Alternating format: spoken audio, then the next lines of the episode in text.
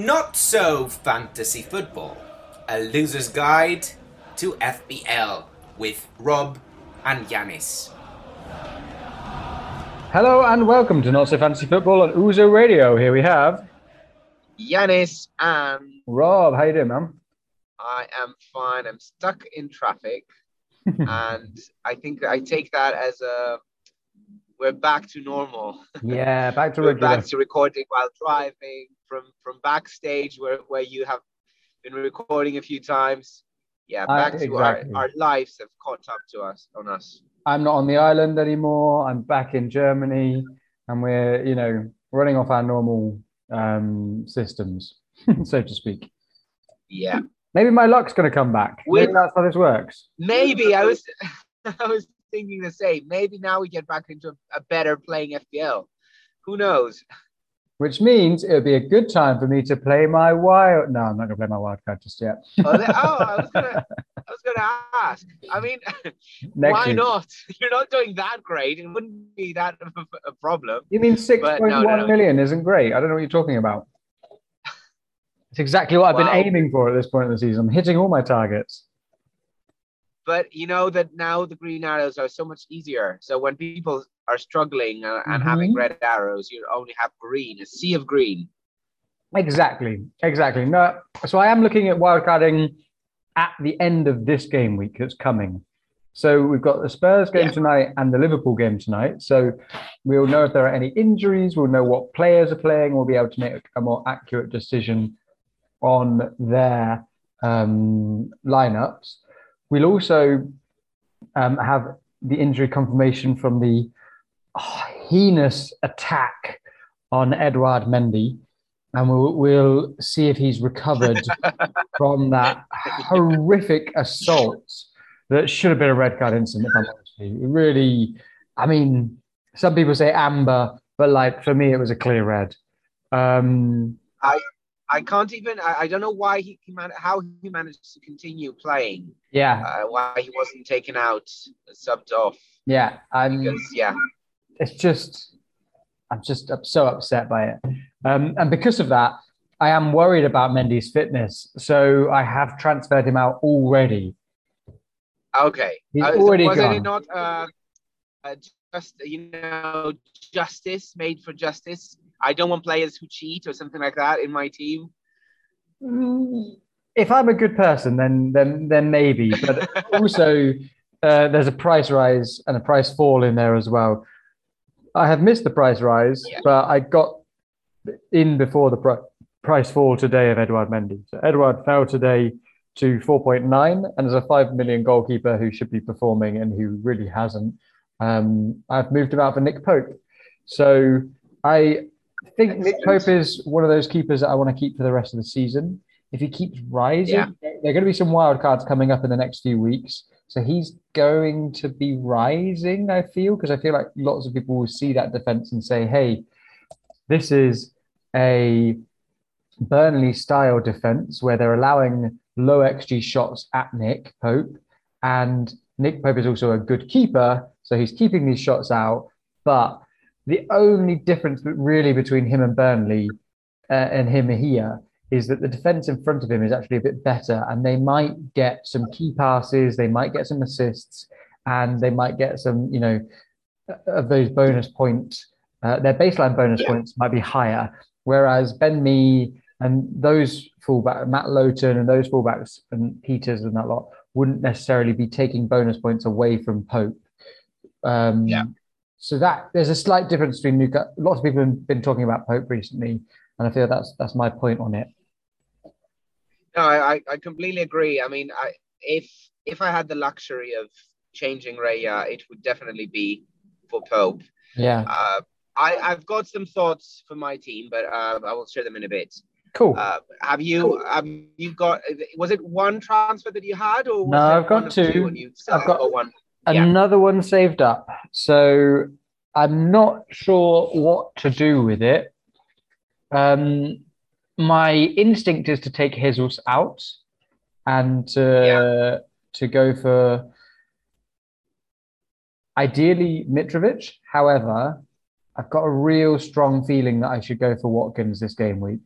and it's it's one of Yeah. those hunches, and it's not necessarily a good hunch, but I could keep Jesus in and move Neto to Leon Bailey, for example. So there there Yes. are options there. I want I feel like I want to move to this Villa attack because I feel like um, Leicester haven't done Leicester what Chelsea should have done. Um, and that manager is still in charge, who maybe shouldn't be in charge. Maybe he'll go to Leicester. That's a good idea. Uh, anyway, that's also big news. Uh, Yanis, do you want to, do you want to reveal the big news?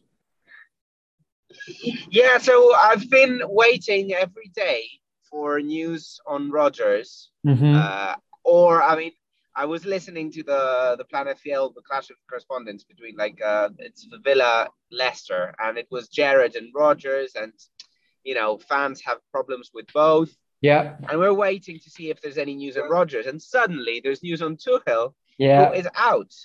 He has been sacked after their shocking loss. Let's let's admit. yeah, And it's shocking because it was actually a, a pretty decent lineup. It wasn't like a second yeah, a rotated one. exactly. They had they had uh, uh, Chilwell, James, Fofana, uh, I think it was Koulibaly and Azpilicueta. It yeah, was Kepa on goal. And uh, I don't remember the two midfielders. I think it was Jorginho and, and, and someone else. I feel like it was. Yeah, And then up front, I think it was it was Mount as well. Uh, it was Aubameyang. yeah, So it was not like they played with Broja and uh, Hudson Odoi and all of those second choices, yeah, which makes it even more. And it, it was a bad it was a bad performance as well, completely, completely. which is the the cherry on top of you know uh, the tip of the iceberg. I think it's Chelsea has been in big problems since the Abramovich news. Completely, completely agree and with you there. they've been hiding them. They've been hiding them uh, under the carpet, Yeah, and they've had some wins that kind of maintained them into the top four, yeah, which was a good disguise. And uh, people were thinking that yeah, with the new leadership, everything is going to go back to normal. We have a lot of cash to to spend everywhere. They had a lot of, for me, uh, diplomatic in quotes, uh, problems with their transfers this summer hmm that didn't show the strength and the power that I believe Abramovich would not lose, let's say, Raphinha, or would not have made it open that Mhm. they were chasing Raphinha if he wasn't sure that he was going to get him, for instance. yeah, So it's all of those things that create a bad atmosphere at the backstage, as we call it, and yeah, and for the fans. yeah, definitely. And for me, the worst the worst part was the way that Tuchel was treating things. He's got uh, pride, Mhm. and sometimes his ego is a bit too much. Yeah, definitely. And his results, apart from after the Champions League win, which was a phenomenal achievement, do not justify that. He's a As a- fantastic coach managing a, a tactical one, Mhm. but he's been very arrogant. I feel. Yeah, definitely. As a Spurs fan, um, I feel like I can't exactly say his results have been average because he smashed us every single game he played us, apart from, and uh, to be fair, he even smashed us in the last game. And also, there is another like parallel in that I'm pretty sure it was against Dinamo Zagreb that got uh, Mourinho sacked when Spurs played Dinamo Zagreb in the first leg of, in, uh, first and second leg of the round of 16. Uh, 3 0, wasn't it? Yeah. Yeah, we, we beat them 2 0 in the home leg, and then we went away to them, and their manager was in prison, and we lost 3 0 Yeah. to Dinamo Zagreb. So, like, there, no Spurs fans have the right to laugh over Chelsea, apart from the fact that they were probably laughing over us at that point. So, you know, we've got to, um, we can give a bit back, I suppose. But yeah, it's it's crazy. The transfer window was a really weird one because they got shafted by Barcelona at every turn. And then in the end of it, made a deal with Barcelona that also shafted, didn't shaft them as much, but just going on to the Aubameyang story, I think Aubameyang is going to be really upset because he's gone there because he's gone because Tuchel is there. And six Yeah. years ago, he was playing under Tuchel and he got he beat Lewandowski to be the highest goal scorer in the Bundesliga. So he was hoping that Tuchel would be able to work with him. Tuchel needs a number nine. It's all good. Um, so that's ideal for him, really. Um, and he left Arsenal with his um, wage being uh, completely paid off for him by Arsenal. He then went to Barcelona on a free. This was all like part of the deal. And Arsenal agreed to pay his wages for the rest of the season. So Barcelona were playing next to no wages. And then this season, Barcelona have had to start paying his wages, which are a bit extortionate. So that's why Barcelona have been like, well, we'll just get him off now because now we've had him for six months. He's saved our season. Uh, you know, got what about 13 goals in 26 games or something like that. Um, you know, helped us along. Uh, we've not paid any wages on him, and now we'll get rid of him because we need our wage budget to be freed up.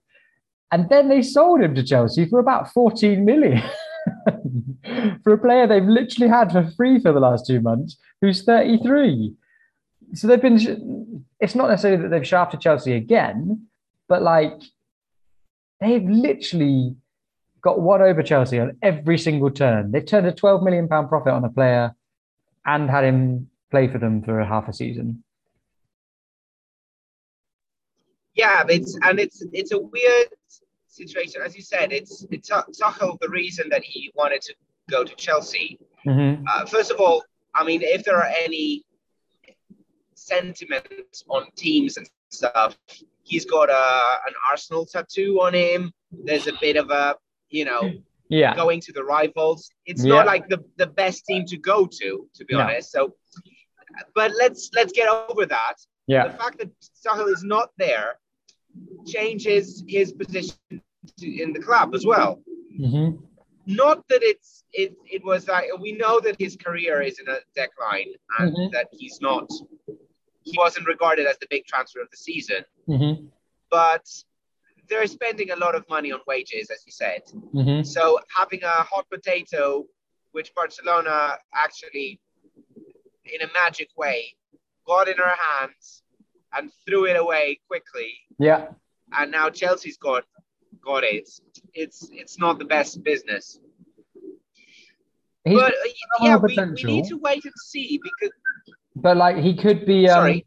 he's got phenomenal potential but he could be it, it he needs to be worked with and not you know a new manager is going to come in now and they're going to have so much work to sort out a team that they want to play with and i do feel like it's still a good signing for chelsea because you've got uh, sterling aubameyang um, mount havertz and you know then you've got the Pulisic and the Ziyech, and you've got all these players to play in and around this sort of this group of players. But those four will probably be the key four, and they'll be rotated in and out uh, during the season. So I think it's still a good signing because it's not just that Aubameyang needs to play through the middle as a number nine. He can come in and play a bit off that left side and have Sterling as the number nine or Havertz as the number nine. And it's a really he's a flexible player for the system. So I still think that he benefits Chelsea, but now I, I thought it was a good match with Tuchel, and now they've lost the game and sacked Tuchel. It just seems to be a bit chaotic. yeah, we and we need to wait and see how this is going to go because there are good options for Chelsea players. Uh, we, uh, of course, the, the defense has the, those two, three prime ones. Yeah, Uh, I think that Chilwell, for instance, kind of stepped up, and maybe even with the change of manager, yeah, whoever it is, maybe Chilwell has an extra point on on playing because I don't know what was happening between him and Tuchel. I think that he wasn't he, he wasn't his first choice, no, exactly. uh, and especially especially going towards the World Cup, you would expect all those players that the teams are going to the World Cup to kind of want to step up and, and want to have more games Mhm. and more exposure so that they can justify their traveling to the Mhm. World Cup. So Chilwell for me is one of the players to look out for. Mhm. Uh, and then uh, you've got the cheap, of course, option of Fofana. But we'll need to see if this is going to be the formation that they pick. Uh, if if they go for at the back, then automatically, even for Chilwell, that- that's not ideal. And then maybe Fofana doesn't get that many chances because you've got Koulibaly, you've got Silva. Yeah. I don't know. It's I- Imagine if you get blurry now. a manager that plays um, with a regular back line, you know, like a Conte style manager, or like like someone that you could almost predict the team. Like Tuchel came in and was very similar to, to Pep in the way in which he was ruthless with his, his rotations. There'd be a couple of players like Rudiger who would stick in, but so many of them got Yeah. rotated so often it was really difficult to pick. But if you get someone that now doesn't rotate like Tuchel and wants a back line that has a good understanding and a good relationship with each other, there'll be Fofana at 4.4 will be an absolute bargain for a regular starter in a Chelsea team. So yeah, ah, Yeah, yeah, I agree. I agree. But up up front, there are also, I mean, so many players as well. So again, we'll need to see who the manager is, how they're going to use them, yeah, and what formation and, and all that. So for Chelsea, it's going to be a problem for wildcarders, I feel, yeah, because if you were expecting next week, which the fixtures kind of improve, if you're expecting then to kind of get a couple of Chelsea players, hmm now you don't know exactly which you want to get. hmm So wait and see, in my opinion. yeah, Uh, which leads us to the other two managers I said, and the I mean we're going all the way down at the bottom of the table hmm with Leicester and Villa, yeah, but I think that those two are also excellent options to watch to wait and see. Completely. because I feel that if Rodgers goes, which is very probable, yeah, happen very soon, suddenly their assets become fantastic choices, completely. in my opinion. I think that for instance, if if Rodgers goes, then Iheanacho could become a fantastic cheap striker. Yeah, Uh, not that we need that many because we already have a you know headaches on who to fit because I think that everyone on wildcard is going to go with three up front. yeah, Uh, but Nacho is kind of raising his hands. He's got. I was listening to um, a stat, uh, 15 returns, I think, or 20 returns in the in the last 25 games he started, yeah, which is a ridiculous number.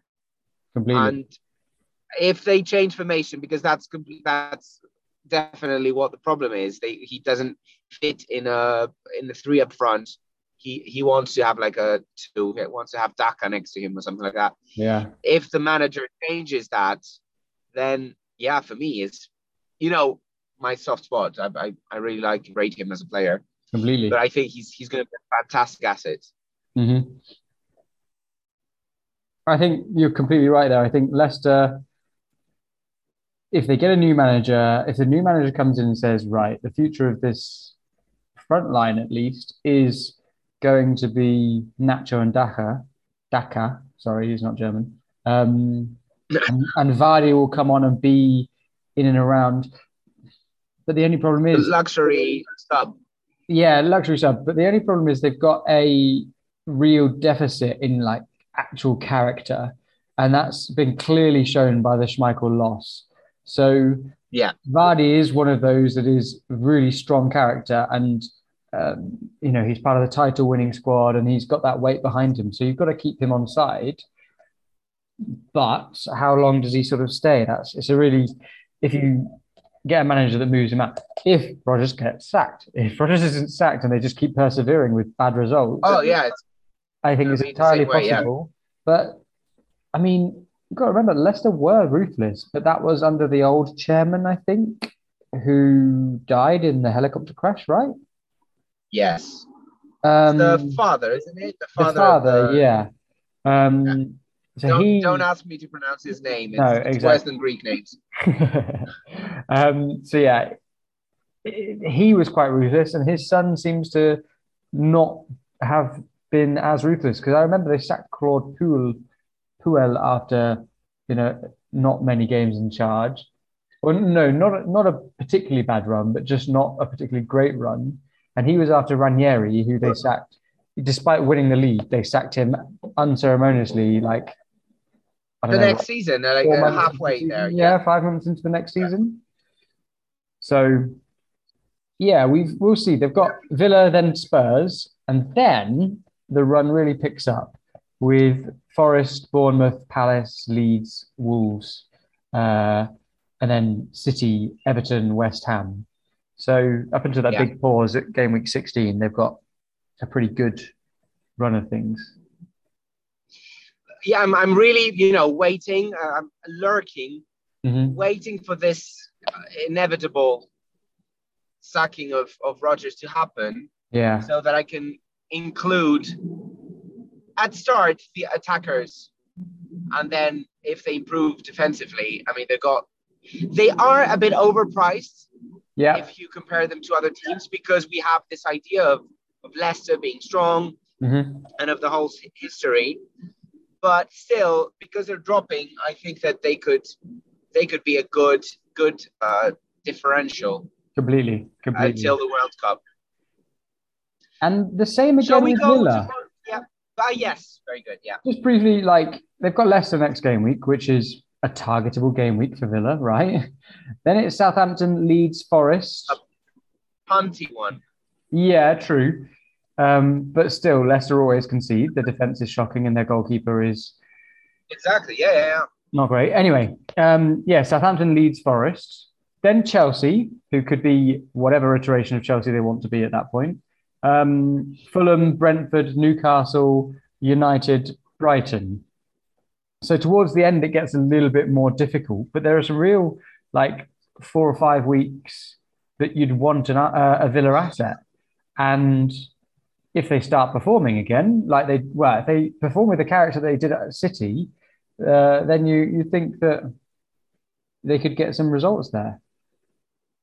Who better than a four point seven Bailey? Exactly. I mean, I'm now tempted to go on him now that he's 4.7, now everyone is trying to, to get rid. Mm-hmm.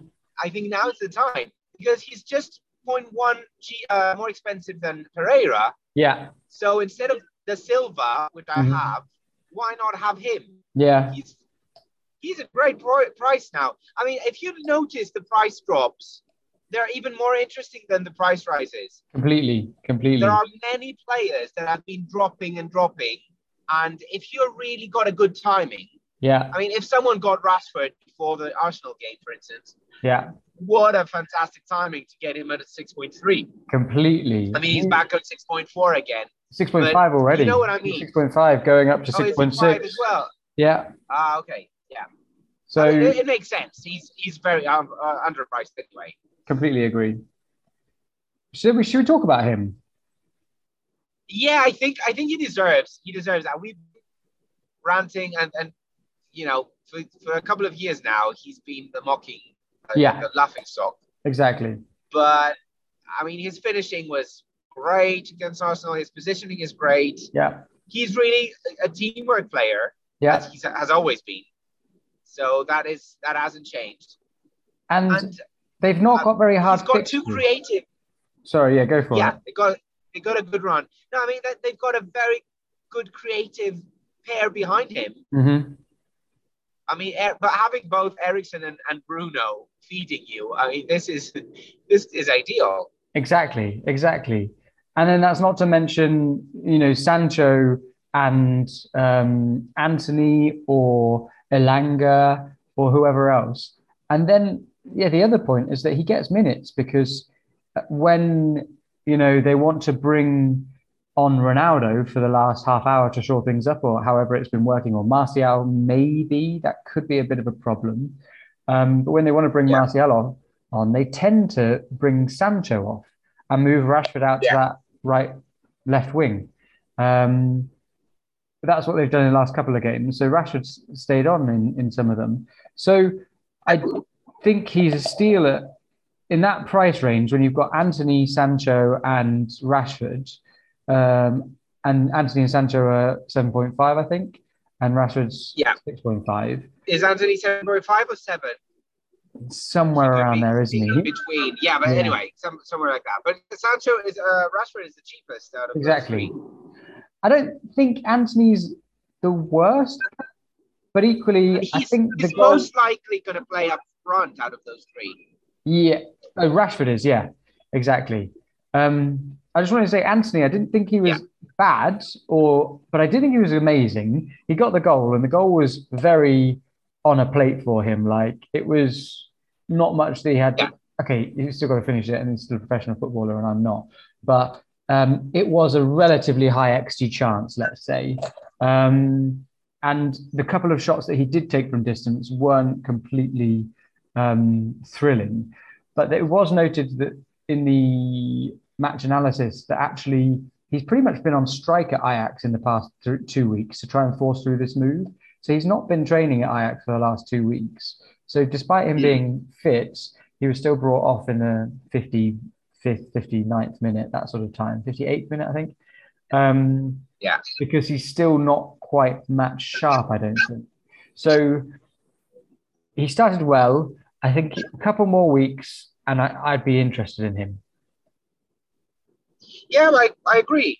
Uh, He reminds me a lot of the mentality that Richarlison brings in Spurs. Yeah, He's got this passion, yeah, uh, aggressiveness, and Mhm. playing for the team, playing for the badge, which is great. And especially for those kind of teams and for Man United, you need that passion and that um, d- dynamic approach. Yeah. So he's going to be a, a favorite for the fans very quickly, I feel. Agreed.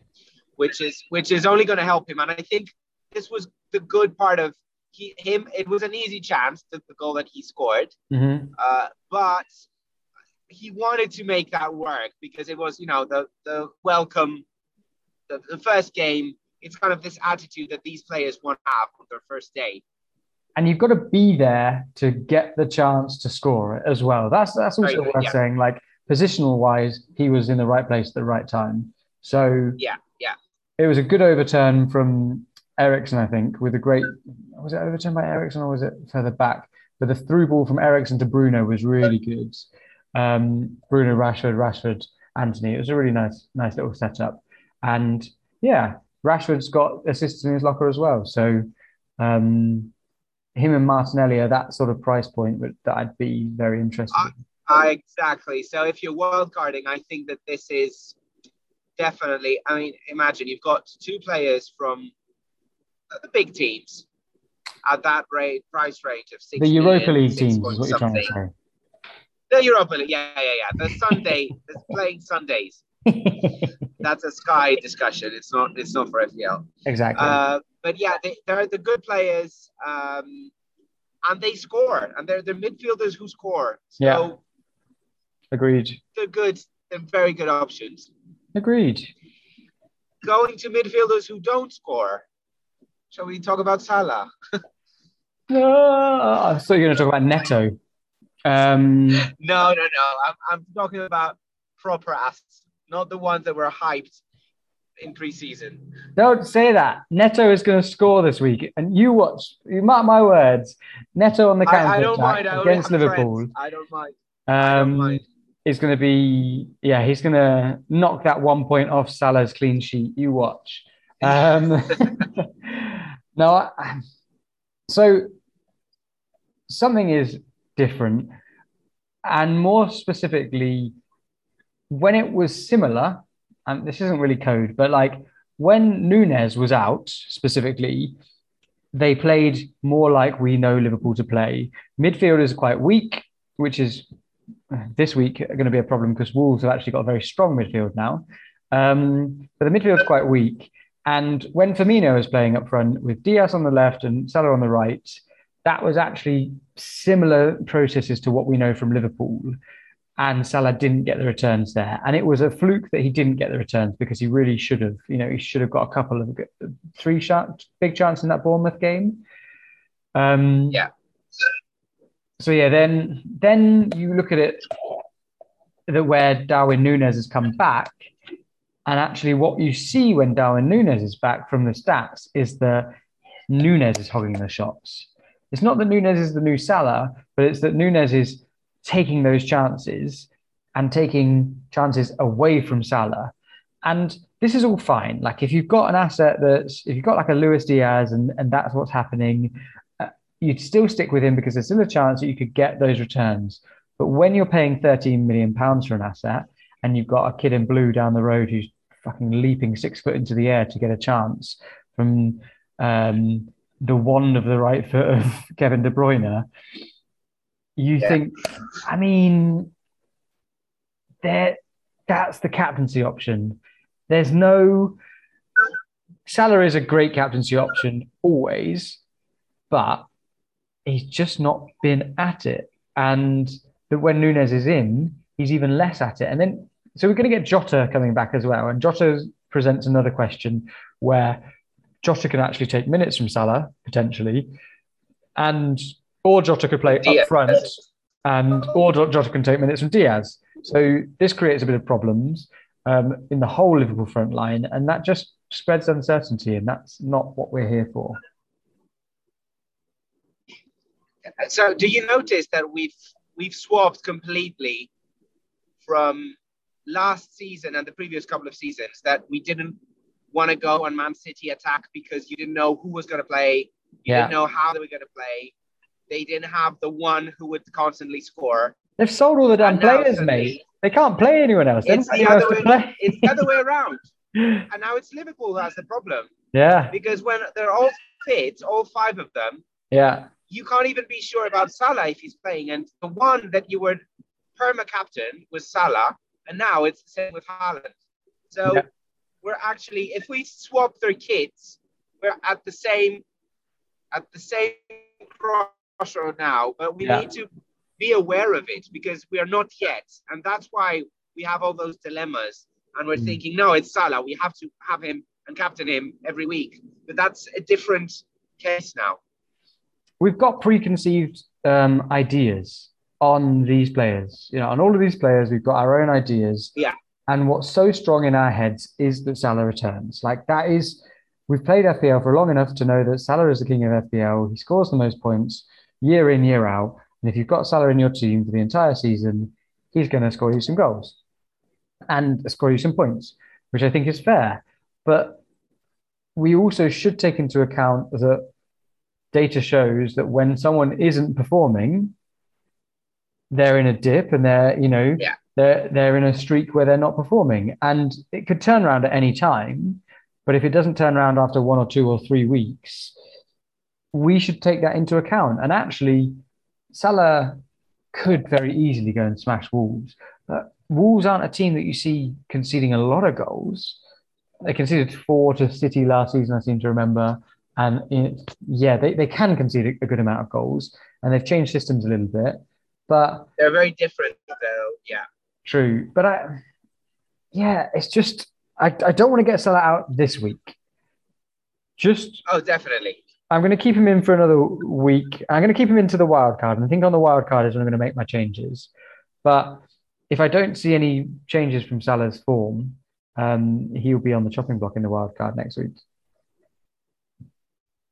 Does that uh, apply to the defenders? I mean, you only have TA now. You don't have Robbo, but That really sucked. Um, Robbo and Trent coming off and going in at that time was it was what was it 58 minutes and like 10 seconds or something ridiculous like that The irony is that you might have been holding those Liverpool defenders, and you, s- you see that there's a clean sheet, and suddenly you get two points out of them, which is is horrible. It's Yeah. horrible.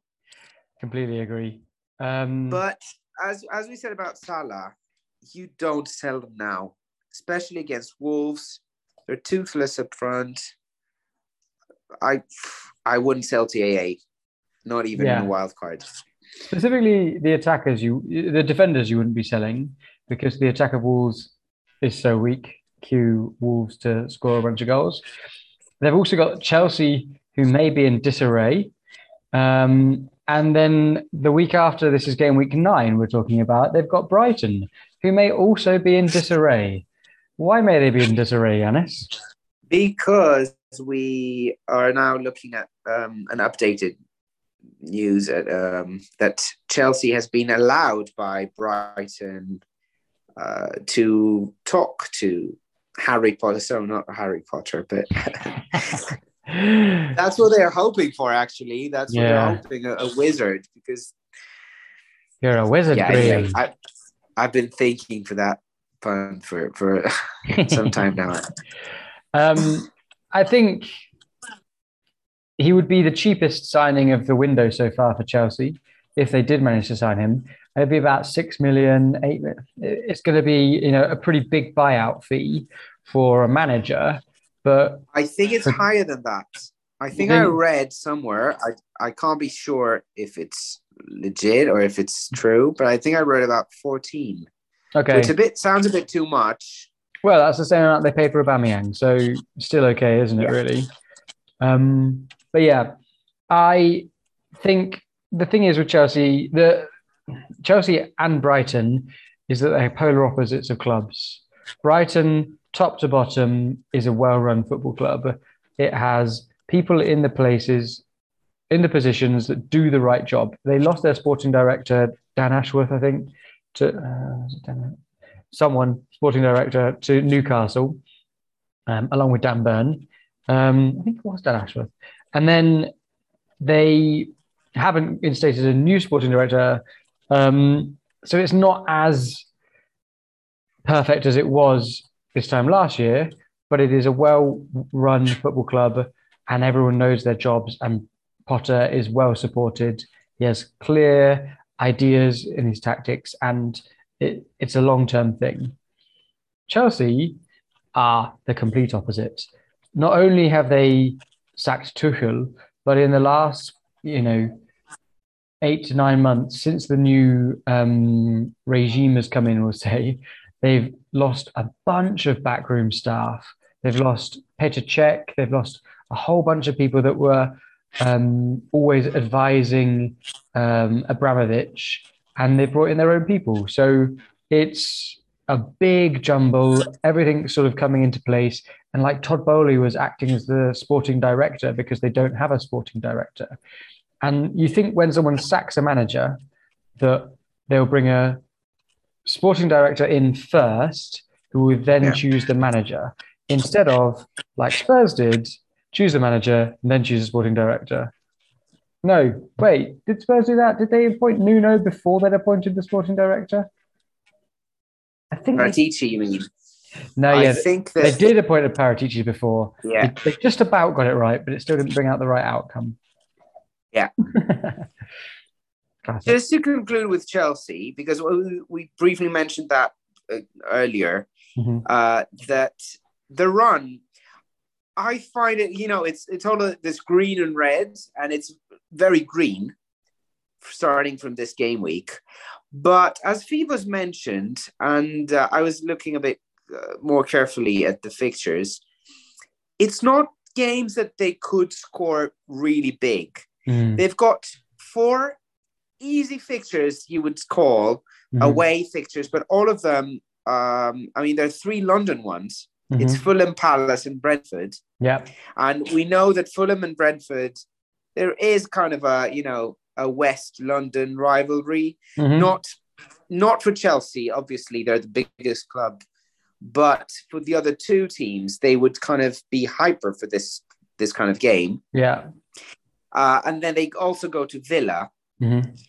which has never been an easy trip to go Yeah. uh, in the past.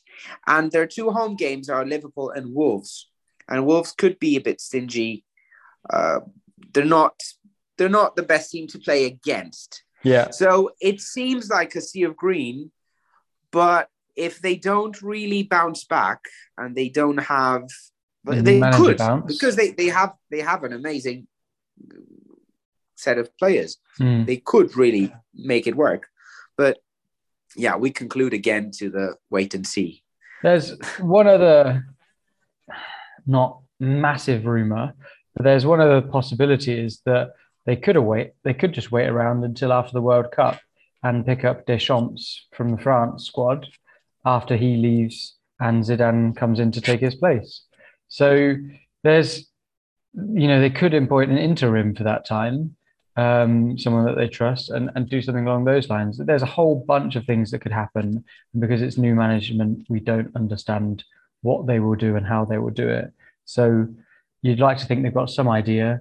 And if that idea is Graham Potter, go for it. If it's Mauricio Pochettino, I'd be a bit, I think that's a bit sickening personally. But um, fine. I don't think he'd be very good for them. I think he'd be much better at a squad like Villa at the minute um, or Leicester. But anyway, moving on. Um, what's your team like? So yeah, my team didn't do well. Let's not hide behind the. Um, it it wasn't a big drop, but it was a green. Uh, it was a red arrow, and having a red arrow on those millions that I've been wandering is mm-hmm. not is not great. You, you so the only sorry sorry you beat me by uh seven points. I did, yeah. I had 41 points. It's not a disaster because I had one return apart from Haaland. I mean, Haaland is not even considered as a return anymore. Ah, uh, uh, sorry. That was a sensitive uh, matter because you don't have Haaland. anyway, I'll just move on. So I only had a return from Mbeumo. Mm-hmm. And uh, I'm so pleased that I finally I was I've been waiting so good again. Yeah. Uh, it was it was um, a very emotional moment. It was like the the f- fourth goal of Leeds, right? Yeah, the 5th mm-hmm. was uh, for for Brentford against yeah. Leeds, and it did hurt because we had come back twice, and it was three two, and there was a you know it was a very bizarre game going from one end to the other, and and Mbeumo scored, and there was that offside. Call. I was thinking, yeah, please. Uh, I wanted to be offside so that we stay in the game, but at the yeah. same time, if it counts, I get his points. Yeah. So yeah, it did count. I got his eight points. Bittersweet. And I sold him. Oh really? Who for? Yes. Mitrovic. Ah, yeah, fair. And I did it for two reasons. Obviously, the obvious one is the price change. Mm-hmm. But for those who know me quite well, and I think you, you I've, I've done that with Walker as well. Mm-hmm when you're holding one player who doesn't return, and it seems that he will eventually, when he does return, that's my moment for me to, to sell him. It, it is the reason I've been waiting for four or five weeks now to for him to return. Yeah. He did. Goodbye, Mbeumo. You've been great. Good and uh, let's Mitro. Mitrovic has a phenomenal run. Yeah. And he's he's picture proof. So even that is not. But this uh, one's a bit a problem. So Chelsea, new manager Chelsea is a bit of a, you know, weird one. But yeah, but the ones that follow, yeah, are really, really, really good. They've got Forest, Newcastle, West Ham, Bournemouth, mm-hmm. and uh, then Villa, Leeds, Everton. Yeah, yeah. So up until the World Cup, it's Chelsea now and Man City and Man United at the last two game weeks. Yeah. Yes. It's great. And what I'm aiming for from to to get from Mitrovic is a hole, and you will get it. Mm-hmm. So he is a player that will hold eventually. Yeah. Kind of like like what happened with Toney. He's this kind of player. You've got those two, three players in that price bracket that will hold in, and I assume it will be in one of those games. It's yeah. hard for them to hold against Liverpool, City, or Chelsea, but I could see him scoring two against Forest easily, or Bournemouth, or agreed. I see him as a bit of when Patrick Bamford came into the league and Leeds had that sort of great season where Bamford scored, I don't know, 15, 20, like they scored a lot of goals. Yeah. Um, I, I see it a bit as that sort of a, a team. This is a very attacking team with a striker who's going to play every game as long as he's fit. And the team is set up around Mitrovic, which is why Yeah. I'd be happy having him. Uh, I think I'm going to get him on the wild card next week. But for now, it's about working out how I can move around and get Haaland. Um, and I think I'm going to have to do it on the wild card next week because I don't want to take a minus four just before my wild card. That makes sense. That does make sense. Uh, One I still point- have half a million Okay. in in bank hmm and one more transfer. hmm I'm not gonna use it now. I'm I'm preparing myself Mhm. for a mini wild card Yeah. when everyone does wild card. Yeah. So I, I think it's it's a it's a kind of safety deci- a safety net decision Yeah. because when next week the majority of the managers will wild card, Yeah. I want to be able to, you know, follow in a way the big moves that will happen. And I think the moves will be, uh, depending on what happens against Wolves for Liverpool, Yeah. Salah will be massively sold, Yeah. I feel. Especially if if KDB, who we know is great in in big games, if he plays well against against yourselves, Don't I think it. he's going to be Yeah. the player to go to, completely. or or Son, Mhm. because you we know how how good he's against City, Yeah. so that could bring him back to our radar. Uh, and you mentioned him at the beginning of the pod. I think Jesus will be one of the players who will go. Completely. Because if you look at their run, they've got Everton and Brentford, fine. Game week nine, Spurs, Liverpool, Leeds, City. Not a great oh, four fixtures where you'd not really want to owning want to own those players. And then it's Southampton, Forest, Chelsea, Wolves before the World Cup. So Southampton and Forest, yeah, two fixtures, fine. But Chelsea, Wolves, if Chelsea have got a new manager, they're playing well. If they're still waiting for Didier Deschamps, maybe not. Um, but yeah, it, of those, there are two fixtures in 13 and 14 where you'd want those players. And that's just not now for me, really. Now, the, we said the players that are probably going to be sold, hmm and we have to mention the players that are monitored by most of the managers. Yeah. and it's it's the Newcastle defense. Yeah. you said about Pope. Mhm. For me, Pope would be a solution if Mhm. I can't find a way to fit in Trippier. Yeah. So if I can't find a way, which is quite possible, because I've I've got Stones yellow flagged. Yeah. He didn't play last night, and he was my move. Remember when you got Diaz? He did return with an assist, He which did? was great, and a clean sheet. So it was like a ten pointer. So it's not completely a waste of the transfer. But he didn't return against Villa. So now, if he even doesn't play against Spurs, I think he's the one that will have to go. I've got Cancelo, I've got my cover, And, Akanji's yeah. playing. and Akanji is playing, and he played Yeah. quite well actually yesterday, Yeah. last night. Uh, so Stones could be the one to easily go down to Trippier because I mean Trippier is five point two, Stones is five point four. It, it's an easy, it's an easy move. And that move in Uh, itself is really interesting because that's where I think the majority of people should be looking at. Yes, we've had, we've been good on City, we've been good with Liverpool, and we've been good with Spurs and Chelsea. These assets, we've had them quite a lot. But now these European fixtures take off. These guys all have midweek football every week.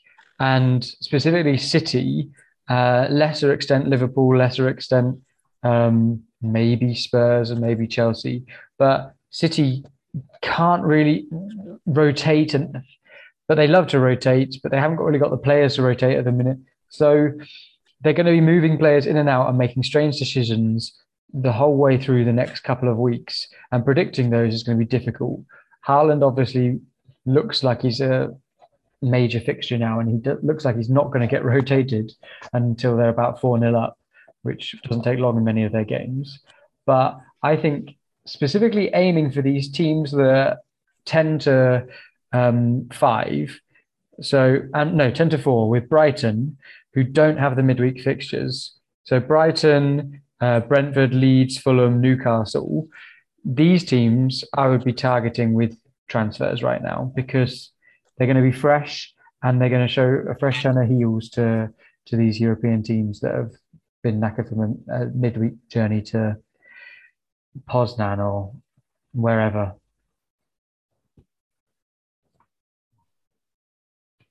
Um, I could also throw in um, Man United with that as well, because I think they have the ability, Man United and Arsenal, because in the Euro- Europa League, I think they've got the ability to rotate a bit. Um, whereas the bigger teams won't be able to get away with playing a fully depleted second squad in the big Champions League. And the teams to aim for, Mm-hmm. Uh, we know that we, we discussed about Leicester and Villa having great fixtures, but they're not trustworthy. Yeah.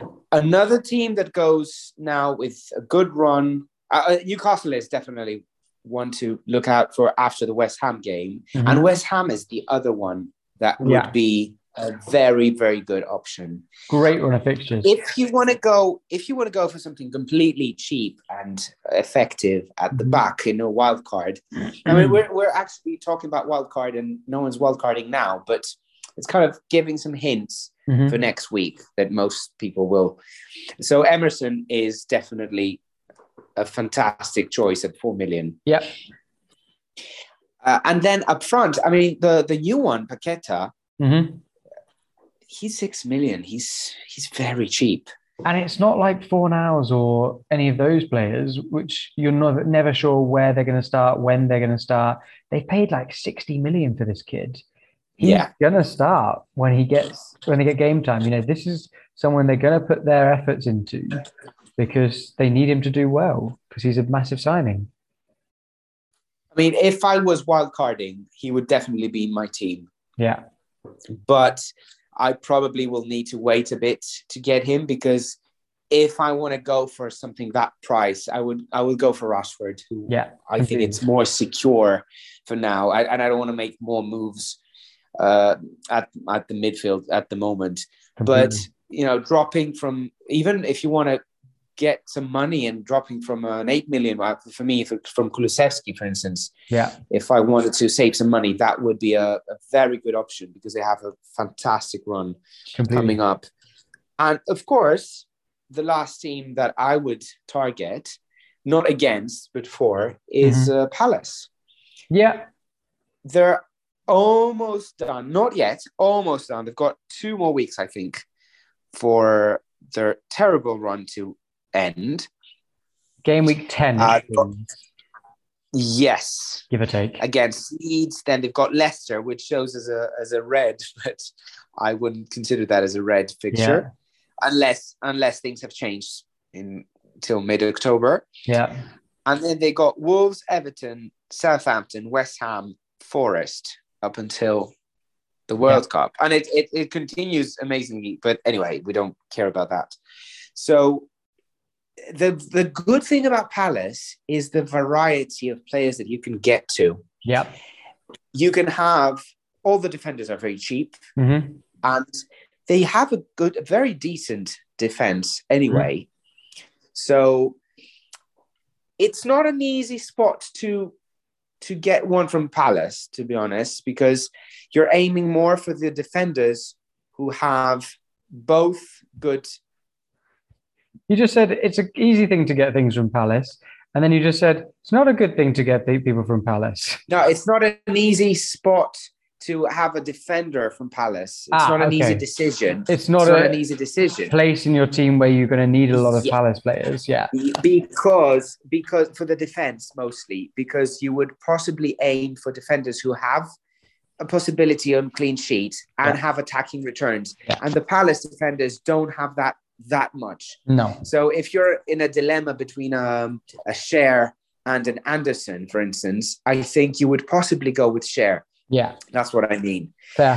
Uh, but but still, you have all those creative midfielders, Yeah. apart from Zaha, which has been in consideration anyway from most You've got- managers. yeah, the talisman Zaha as well. So yeah, But you also have Eze, Olise in the game, and and they're very very cheap. Yeah. And you have a very cheap set of attackers, Mhm. which again, because of the abundancy on, you know, Mitrovic, Toney, and all of that, that's why we're not even considering Mateta and um, Edouard. Edouard. Yeah, Yeah. But they they could be great differentials if you want to have a couple of differentials in your team. Maybe one of them they're, they're very low in in ownership, very very Yeah. low. I think I'd have a Zaha on my on a wild card along with a Paqueta, and I'd just move away from that template of you know the Martinelli and the the other. Uh, you know, I've got Gundogan at the minute.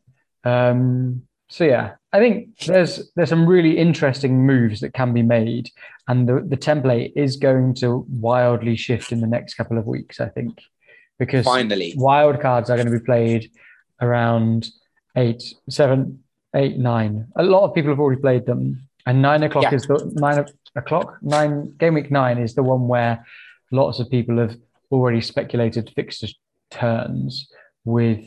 Um, I don't know. Chelsea have got a fixture swing. Um, Arsenal. United, not really. Arsenal have got a fixture swing for the worst. Um, Yeah. Leicester have got a fixture swing. Um, Less in Newcastle. These are the non-European ones that Yeah, are teams exactly. to target. Exactly. So you're holding your second transfer. I yes, I'm holding it to make three transfers next week. I think I'm going to make three because I've Yeah. I think I have more than four or five players that I would like to change in my team. Cool. So if I change three of them now, I think it's going to be a good, uh, good timing for next week to to have those three and then Perfect. move on. Yeah.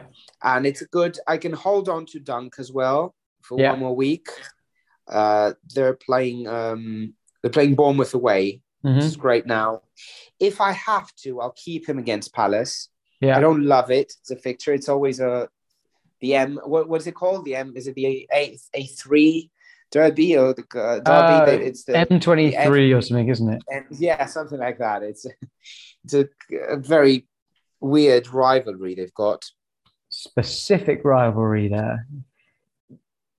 Yeah, Dunk has not paid off well, No. so he's he's definitely one to go, and uh, and then it's it's Salah and, and Jesus that will probably go for me next week. Fair. I mean, I I don't know. I it will be a great opportunity if I if I drop Salah to anyone, that suddenly can become a, a lot of money to go anywhere from Yeah. from any player. Yeah, this is this is the plan. Fair enough. I think that's fair. I've got one more transfer in my bank.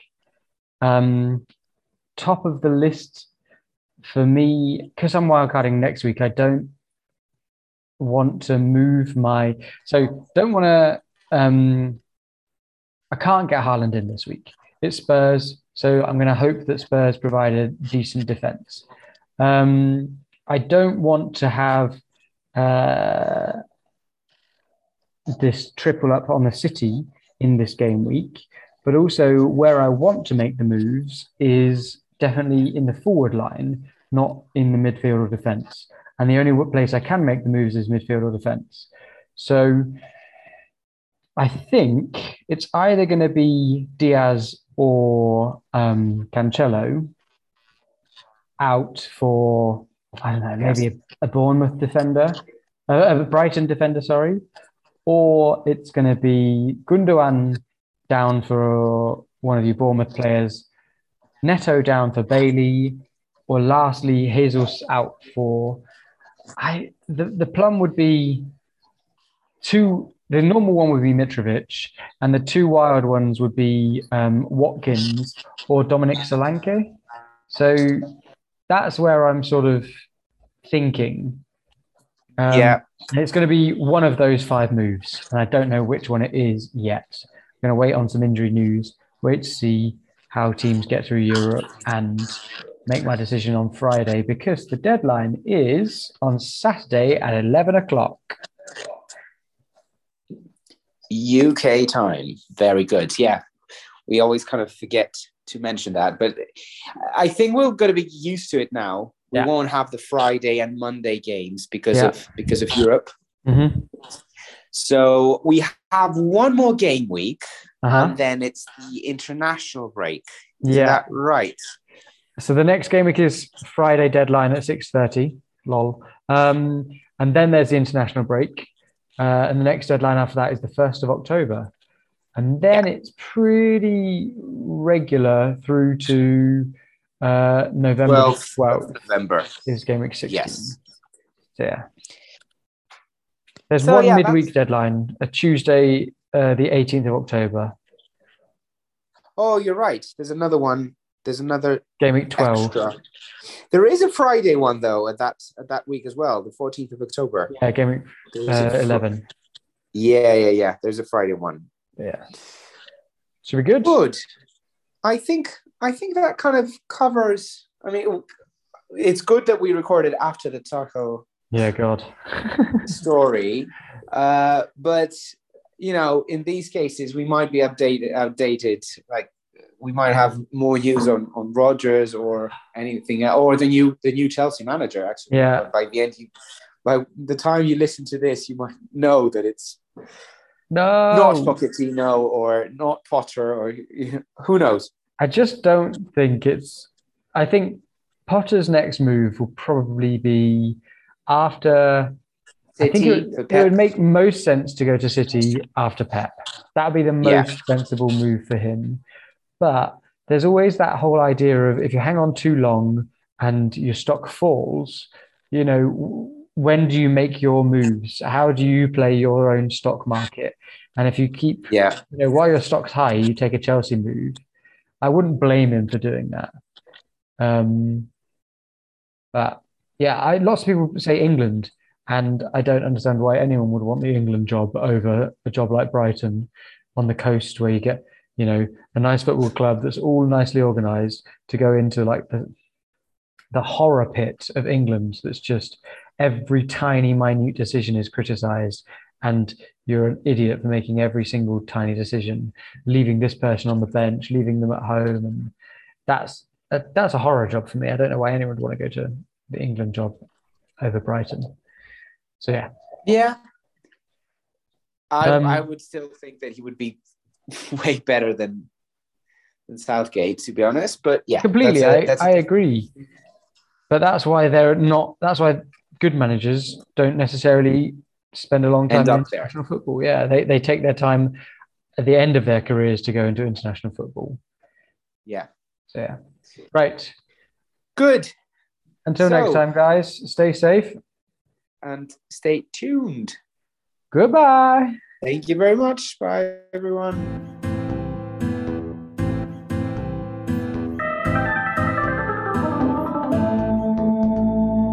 Uso Radio.